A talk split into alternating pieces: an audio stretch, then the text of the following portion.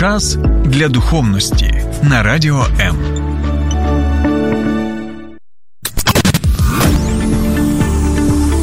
Біблія під іншим кутом. Програма сторінками Біблії з пастором Сергієм Наколом. Доброго дня, друзі. Бачу, що тема диявола доволі популярна. Бо вже ми декілька зробили програм, присвячених саме тому, що Біблія каже про диявола, сатану, і як він втілюється в конкретних людях, як він діє через конкретних правителів, про яких ми читаємо в Біблії. І ось чому ми з вами приділили багато уваги розгляду, наприклад, того, що робив фараон у свій час, і ми побачили, що фараона називають драконом, і він діяв в дусі дракона, диявола, його система пригноблення, його система понівечення людей. Те саме ми могли побачити, наприклад, і в книзі про Кейсаї, коли розглядали. Пісню про царя Вавилонського. Ми теж побачили, що там конкретні паралелі проводить пророк Божий, так з тим, що цар Вавилонський у той час його уся система, вона була саме втіленням сатанинської системи, а він був втіленням сатани. І більше того, вчора в програмі ми також розглянули з вами про царя Тирського і що? Жодних сумнівів, і ніхто навіть не сумнівається в тому, коли читає ці тексти, в тому, що пророк Ізекіїл проводить паралелі між сатаною і гордістю сатани, і також царем Тирським. І для пророка Ізекіїла, який я наголошую на цьому, коли говорив, то говорив Божі слова під дією Святого Духа, для цього пророка Сатана і цар Тирський це майже ідентичні поняття. Тому що, друзі, я знову нагадую, як я і наголошую в цих програмах, які я вам рекомендую, до речі, переглянути або переслухати. Я наголошую на тому, що якщо ти готовий стати на шлях сатани і готовий слідувати за сатаною, то також будь готовий і до кінця сатани. Це Боже попередження. Пам'ятайте, що каже той самий пророк Єзекіїл. Так говорить Господь. Я не хочу, я не бажаю смерті грішника, але хочу, щоб грішник навернувся своїх шляхів нечестивих, покаявся і слідував за мною. І ось сьогодні ми з вами більше розглянемо тему саме диявола. І сьогодні ми навіть пояснимо, що означає це слово. І знову наголошую на тому, що ми будемо розглядати диявола не того, якого нам показують, так, е, в фільмах, наприклад, популярних. Я вам не буду розповідати про диявола з рогами, з копитами, з з ратицями, вибачте, з хвостом і так далі. Бо Біблія нам не надає такого опису диявола, друзі. Це вже уява така, знаєте, борхлива фантазія людська, як ми, до речі, вміємо все це робити і перебільшувати. Все, що я вам буду розповідати про диявола, про сатану, воно знаходиться саме в Біблії. Тому що я нагадую, що і наша програма, її назва саме сторінками Біблії. Бо ми впевнені, наша команда в тому, що Біблія є дійсно Боже Слово. Я не знаю, як по-іншому можна сприймати цю неймовірну, дивовижну книгу, пророцтво якої, та й сам стиль написання, цілісність цієї книги можуть якось казати про щось інше. Тому давайте сьогодні ми з вами будемо розмірковувати над цікавим текстом, який ви, до речі, згадували в нашому спілкуванні. Це текст з листа апостола Павла до Єфесян. Так, Ефес це був відоме місто на території, яка називалася в той час Мала Асія, або зараз це територія Туреччини. І, до речі, якщо буде можливість відвідати Туреччину, то ви можете побачити навіть руїни цього міста стародавнього. Тому. Лист до Ефесян сьогодні у нас буде шостий, це останній розділ з 10-го вірша, і приблизно до 17-го вірша. Ми будемо окремо їх розглядати, бо тема доволі така, знаєте, глибока.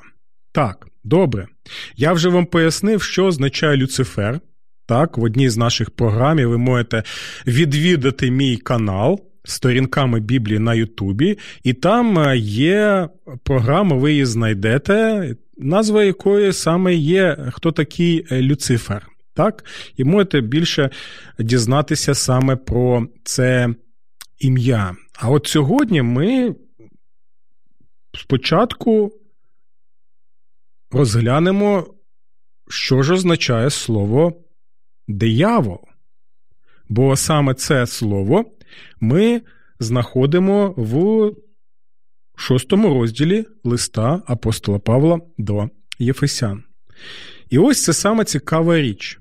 Слово диявол, воно складається з двох основних слів грецькою мовою.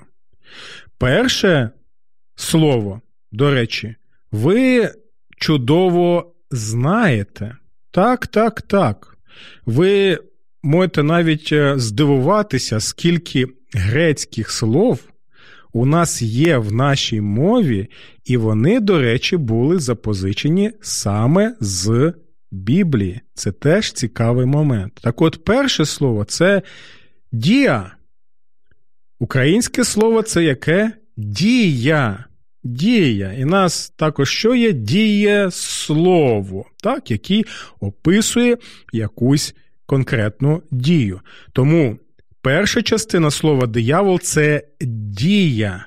Це саме дія, яка продовжується постійно. Так? Добре? Друга частина це слово балло. До речі, якщо ви знаєте англійську, є слово ball, так, тобто це м'яч, наприклад, так, або е, Cannonball у нас також є. Це у нас що? Це у нас ядро, яким стріляють з гармати. Це я кажу для того, щоб ви краще розуміли, про що йде мова. Тому що слово балло грецькою означає, звичайно, не кулю і означає не ядро гарматне, так? але воно означає кидати.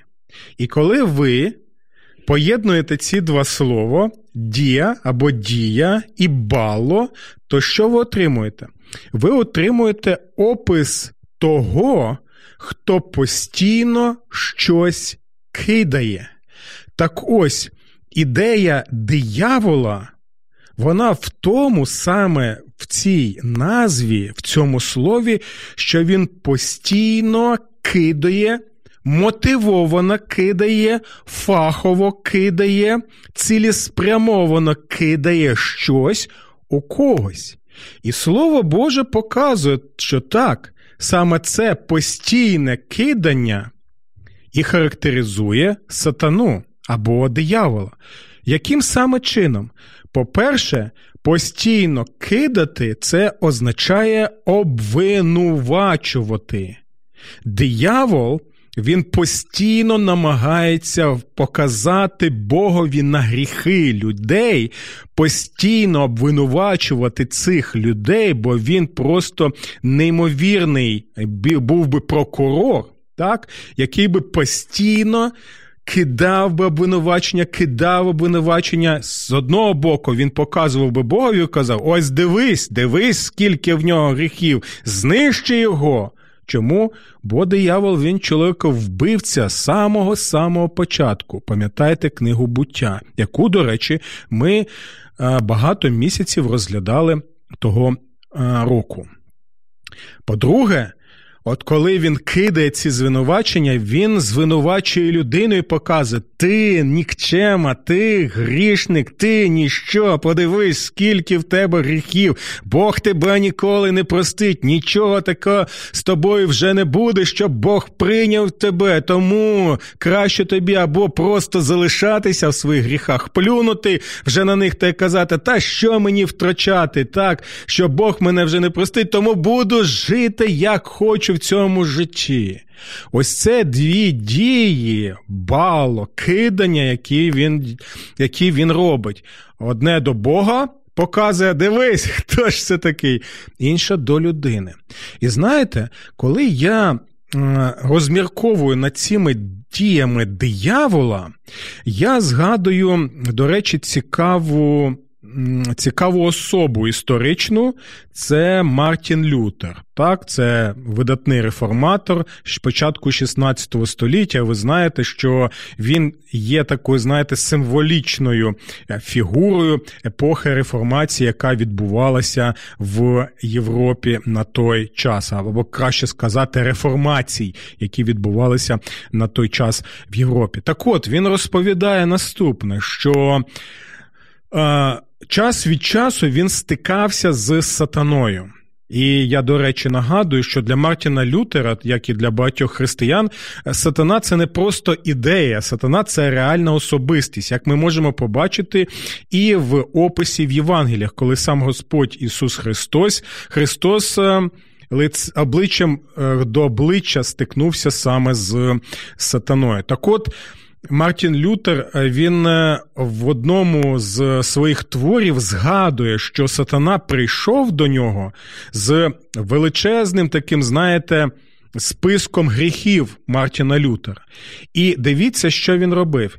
Він показує, показує, показує Мартіну Лютері ці гріхи і каже: Бачиш, яка ти нікчема, бачиш, який ти потворний грішник, ти ніщо, звуть тебе ніяк, Бог гидує тобою, тому тому вже живи, як ти живеш, і, і радій тому, що на цей час Бог тебе не знищив прямо тут, на місці блискавку, як він міг це зробити.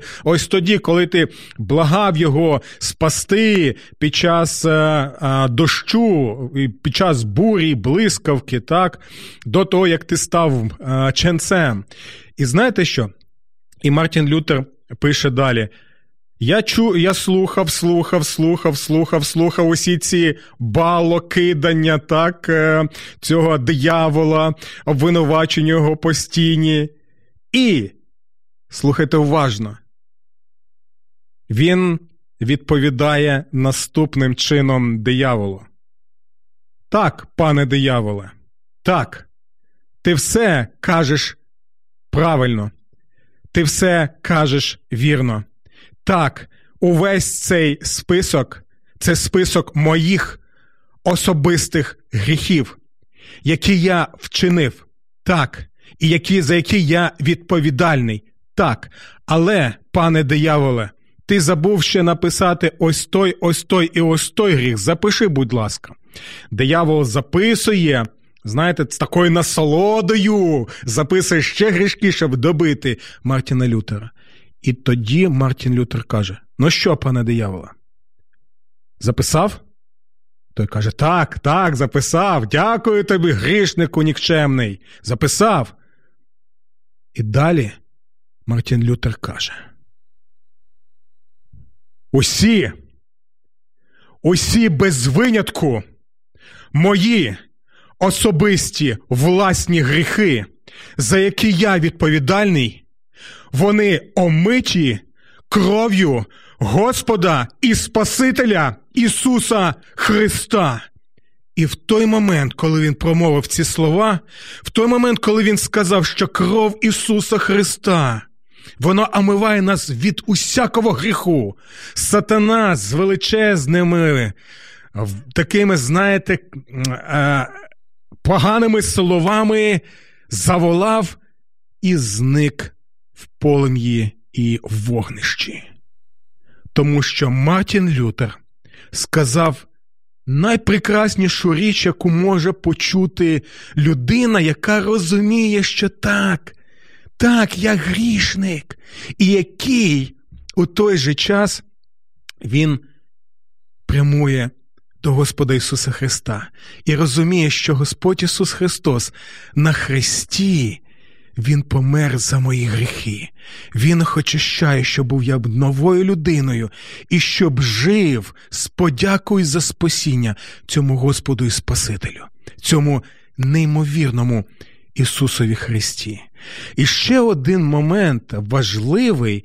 Те, що цей самий апостол Павло в інших віршах, він розповідає, що саме на Христі Господь Ісус, Він знищив владу диявола.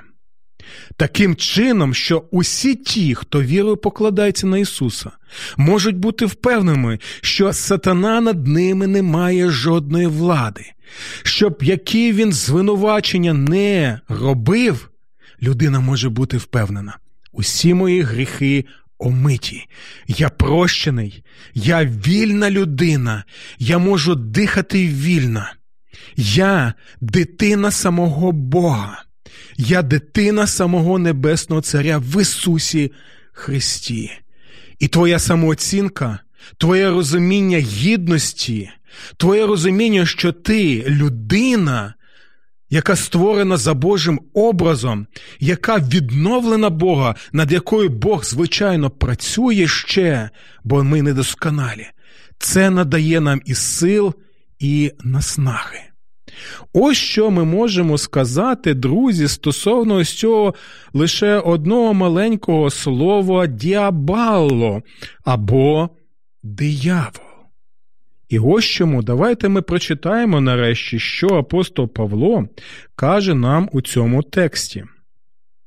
Нарешті, тобто він підводить підсумок усьому тому, про що він розповідав у Е, розділах там 5, 4, 3 і так далі.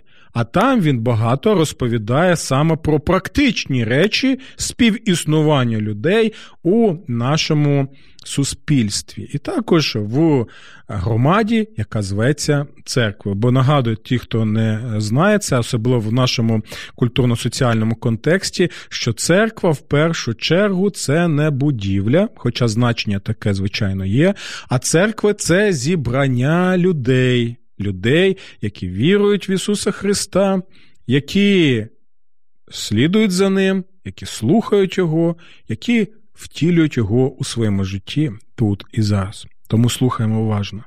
Нарешті зміцнюйтесь Господом та могутністю Його сили. Чому? Я вже вам пояснив. Згадуйте Мартіна Лютера, яким саме чином він зміцнювався так, що диявол не мав над ним влади його погубити і його звинувачувати. А далі слухайте.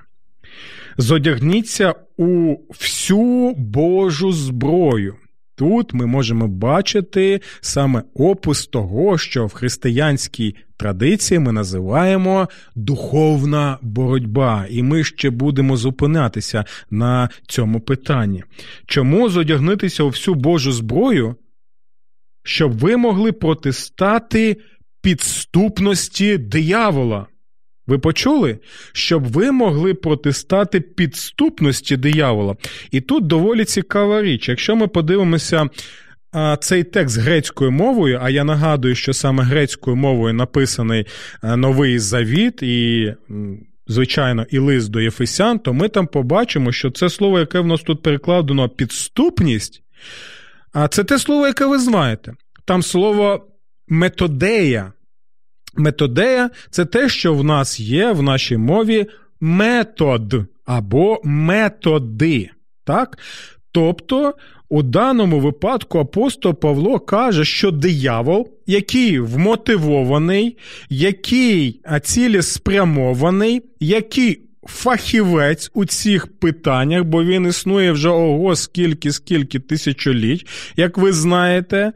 І ми можемо побачити наступне, що у нього є конкретні методея, тобто методи.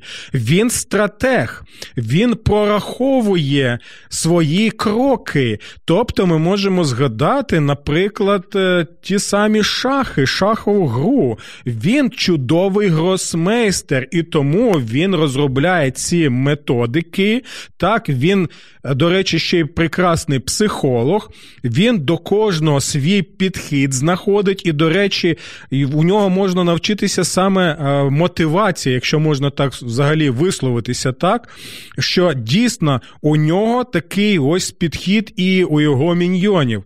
Для до кожного окремо і важливо у цих методах, до речі, друзі, про що розповідає апостол Павло взагалі у цьому листі, йому важливо, знаєте, ось цей Вислів римлян, що розділяй і володарюй. Йому важливо розбити тих людей, які кажуть, що вірують в Ісуса Христа, і знаєте, що робити в котел, щоб вони потрапили, так, в щоб вони потрапили саме в оточення, так, і тоді він вже окремо добиває таким чином усіх цих людей. Тому у цьому тексті апостол Павло нагадує, що якщо ти віриш в Ісуса Христа, ти будеш обов'язково пов'язаний не лише з Ісусом Христом, так, а й з тими людьми. Які вірують в нього. Пам'ятаєте, знаєте, це у нас було так ем, з хлопцями в дитинстві моєму. Ми знаходили величезні такі магніти, бо я жив в місті Первомайськ біля величезного заводу фрегат, і ми там з хлопцями. Е, що на прогулянках були так, і знаходили там на на металобрухті ось ці е, магнити. Так ось ми розбивали магнит на дві частини, одну велику частину, а іншу частину ми е, розбивали на маленькі такі частинки. І що робили далі? Знаходили металеву поверхність. З одного боку ми ставили цей великий магніт, а з іншого боку, ми ми вже що робили?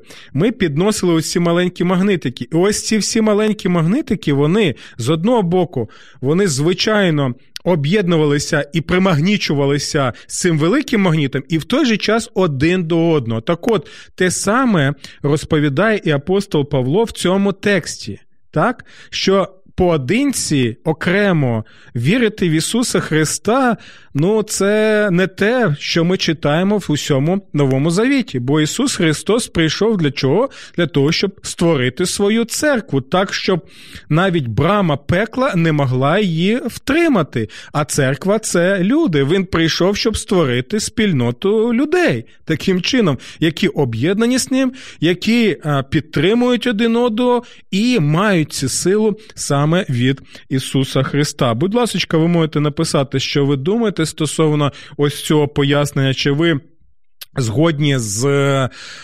Поясненням ось цього слова діабало, диявол, так, чи взагалі, от як у мене написано, чи ви боїтеся, чи ви е,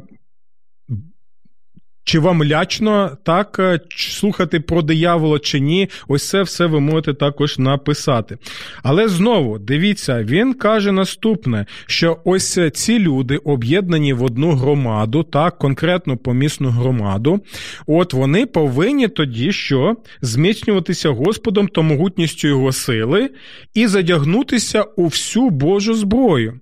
І це цікаво, тому що ви знаєте, що ті, хто слухає мене уважно, що мій один з улюблених пророків це пророк Ісаїя. І апостол Павло тут, до речі, він е, цитує саме пророка Ісая, бо пророк Ісая, коли каже ці слова стосовно зодягнутися у всю Божу зброю, там він має на увазі, що. Нехай твій Бог стане твоїм покровом. Пам'ятаєте 91-й псалом? Той, хто живе під покровом Всевишнього, так, Він під е, захистом всемогутнього знаходиться. Ось саме згадуйте цей прекрасний образ. Тобто мається на увазі, що друзі. Е, окремо, окремо вам буде важко боротися і протистати проти усіх методея, методів е, великого стратега гросмейстера з диявола, так? І навіть якщо ви спілкуєтесь один з одним, але це у вас більше, знаєте, такий соціальний клуб. Е, ви просто друзі, так це теж не вплине. Для вас важливо, як людей об'єднаних один з одним, також, от у буквальному сенсі, зодягнутися Богом, щоб Бог захищав вас з усіх боків, бо далі він пояснює. Що є не лише фізична реальність, яка нас оточує, за фізичною реальністю стоїть духовна реальність. Е, віримо ми в це чи ні? І Біблія нам конкретно і чітко показує, що є причинно-наслідковий зв'язок. Усі ті речі, які відбуваються у нас в суспільстві, е, відбуваються в світі. Е, ось війна та сама, так соціальна несправедливість, е, також величезна кількість різноманітних проявів гріхів у окремих людей і у суспільства в цілому, це все є наслідками, це все є проявами духовною реальністю, за якою стоїть ось саме цей диявол. За якою стоїть величезна система, бо на початку листа до Ефесян там він чудово показує, що Диявол це е, хто? Це князь, який володарює в цьому світі, і він створив цілу систему. Систему обумовлена світоглядом, і як цей світогляд в політичному, релігійному, економічному, в соціальному а, вимірі він проявляє себе, друзі. І це важливий момент. Чому? Тому що він і пише: адже наша боротьба не з тілом і кров'ю, але з началами, з владами, зі світовими правителями теврями цього віку, з піднебесними духами злоби.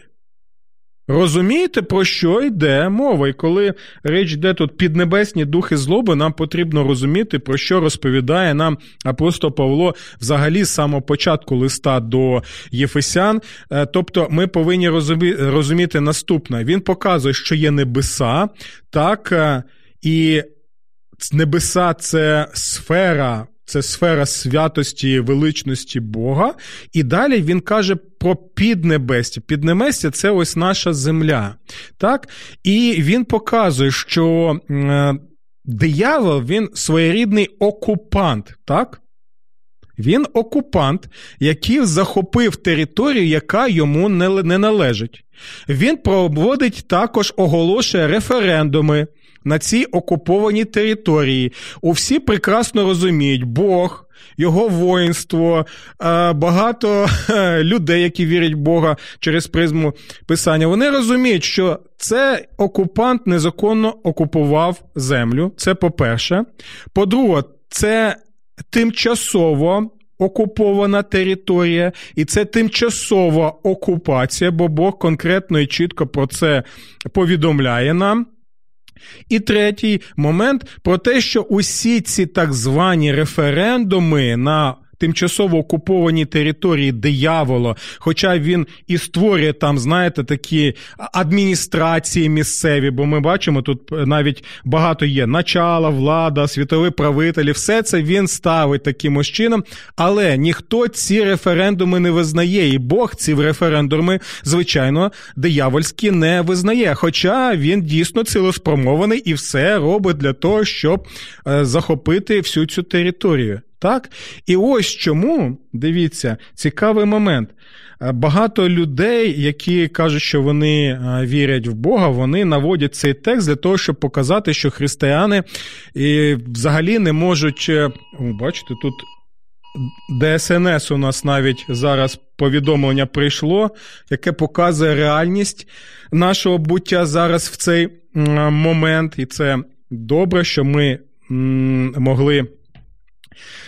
розуміти всю серйозність ситуації. От ці люди, наприклад, кажуть, що якщо наша боротьба не з тілом і кров'ю, так то ми тоді не повинні приймати участь там в захисту своєї країни або в захисті людей, яких там грабують, або б'ють, або вбивають, і так далі. Друзі, давайте, як то кажуть, у нас в народі котлети окремо, а м'ясо окремо, тому що увесь цей контекст він взагалі не розглядає питання відповідальності в суспільстві так, християнина або людини, створеної за образом Божим. Бо багато про це апостол Павло розповідає нам де? В листі до римлян, там, де він розповідає про меча влади, що не не даремно представник влади має цей меч від Бога для того, щоб захищати людей. І це стосується, звичайно, і армії, ЗСУ, і поліції, е, тощо, тероборони, тощо.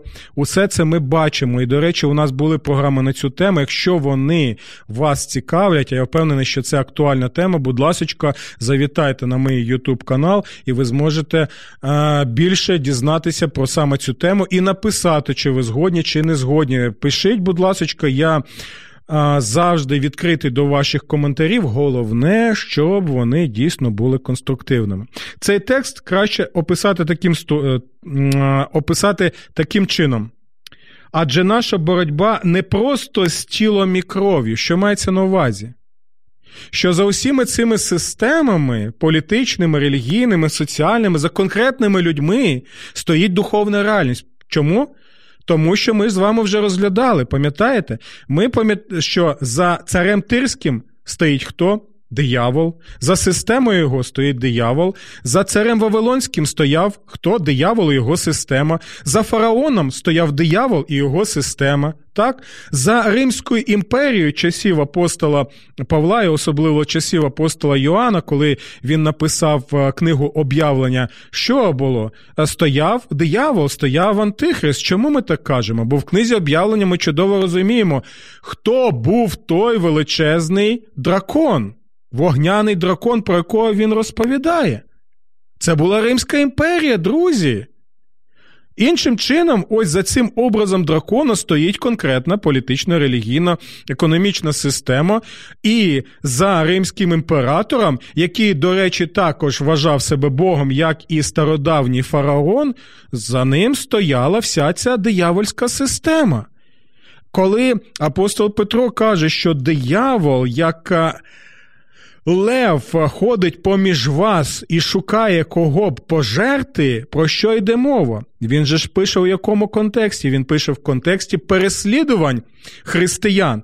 Тобто він показував, що хто стоїть, саме стоїть за конкретними людьми, які приходили арештовувати християн, які едікти писали, які писали.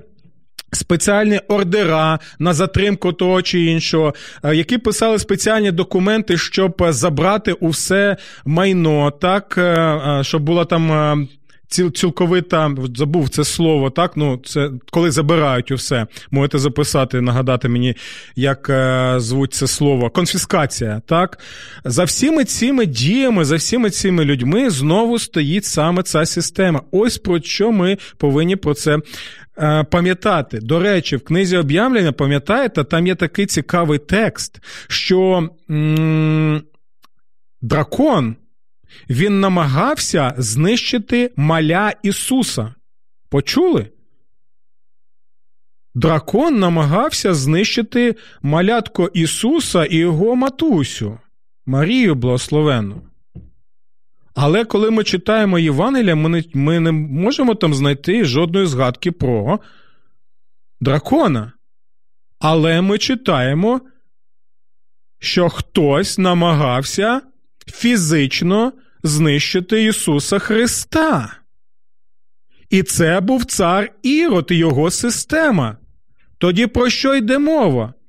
Що цар Ірод і його система це і був дракон, який втіленням сатани, який намагався вже тоді, коли народився і був маленьким Ісус Христос, вже тоді фізично його знищити.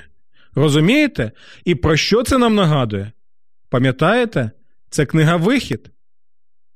Який дракон ще намагався знищити великого пророка Божого, якого Бог використовував для визволення свого народу. Мова йде про принца Єгипту, про Мойсея. Пам'ятаєте, сам фараон і його система намагалися його знищити. І це було також втілення сатанинської системи. Ви бачите, яким чином все це пов'язане? Як все це серйозно? І ось чому апостол Павло і нагадує нам, що наша боротьба не лише з тілом і кров'ю, але з началами, з владами, зі світовими правителями темрями цього віку, з піднебесними духами злоби. І ось чому він каже: тому візьміть усю Божу зброю, паноплія. Паноплія, грецьке це слово, воно означає, знаєте, це не лише бронік, так? І, до речі, паноплія означає бронік найвищої якості, так, і це той бронік, який ніщо жодним чином не зможе пробити. Жодна куля, жодна ракета, жодна бомба, бо ця паноплія, цей бронік, це є сам Господь Ісус. Ісус, і це важливий момент. Так? Тому візьміть усю Божу зброю, щоб ви змогли дати опір у день зла і все подолавши вистояти. Теж важливий момент. От е, зараз не так же у нас і багато часу. Я думаю, що наступну програму ми і далі присвятимо цій темі, бо я бачу, що і коментарі є зараз у нас. І так далі. Оце слово вистояти важливо, особливо в контексті нашої війни. Знаєте, коли коли мається на увазі плацдарм, який в тебе є, так, і ти відповідальний за цей плацдарм, то ось щоб.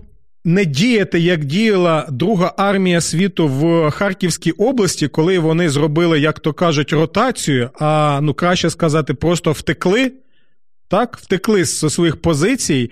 От вони не втримали і не могли втримати всі ці позиції. Так ось тут мова йде про те, щоб ви могли втримати ті позиції, захисні позиції, ваші бастіони, коли ви разом зодягнуті в усей цей бронік, так, е, яким є ваш Бог. Теж важливий момент. Коли вся увага зосереджується на наступне, те, що ми читаємо у багатьох псалмах, які ми розглядаємо, допомога наша в імені Господа, який створив небо і землю, і що а, ми можемо покладатися на зброю, але перемога лише від Господа, щоб ми завжди це також і пам'ятали. І у нас є запитання, одне запитання. Леонід Шаповалов пише: виходить за конкретними людьми Ірод, Фараон та інші стоячі сили, які провокували тих людей на конкретні дії. Леониде, так, я впевнений в цьому, бо досліджуючи слово Боже і ті тексти, які ми розглядали, до речі, я вам рекомендую переглянути і про царя Вавилонського, і про царя Тирського, і інші наші програми на цю тему. Так, так, саме так. За всіми цими правителями, за всією цією системою стоїть диявол сатана, який намагається усе робити для того, щоб окуповану тимчасово територію з своїми референдумами нелегітимними, узурпувати владу і приєднати до себе. Але, друзі мої, нічого не зможе він зробити, бо це запевняє нас Боже Слово.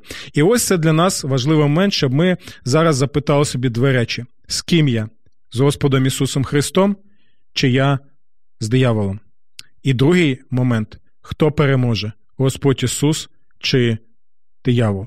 Це важливі речі. У нас, на жаль, вже нема часу, але я сподіваюся, що ми з вами зустрінемося у наступних наших е, випусках програм і продовжимо розглядати з вами цю актуальну і важливу тему духовної боротьби. Усього вам доброго, Божих благословень і зодягніться в усю Божу збою, щоб протистати диявола. Сподобався ефір? Є запитання або заперечення? Пиши радіом.ua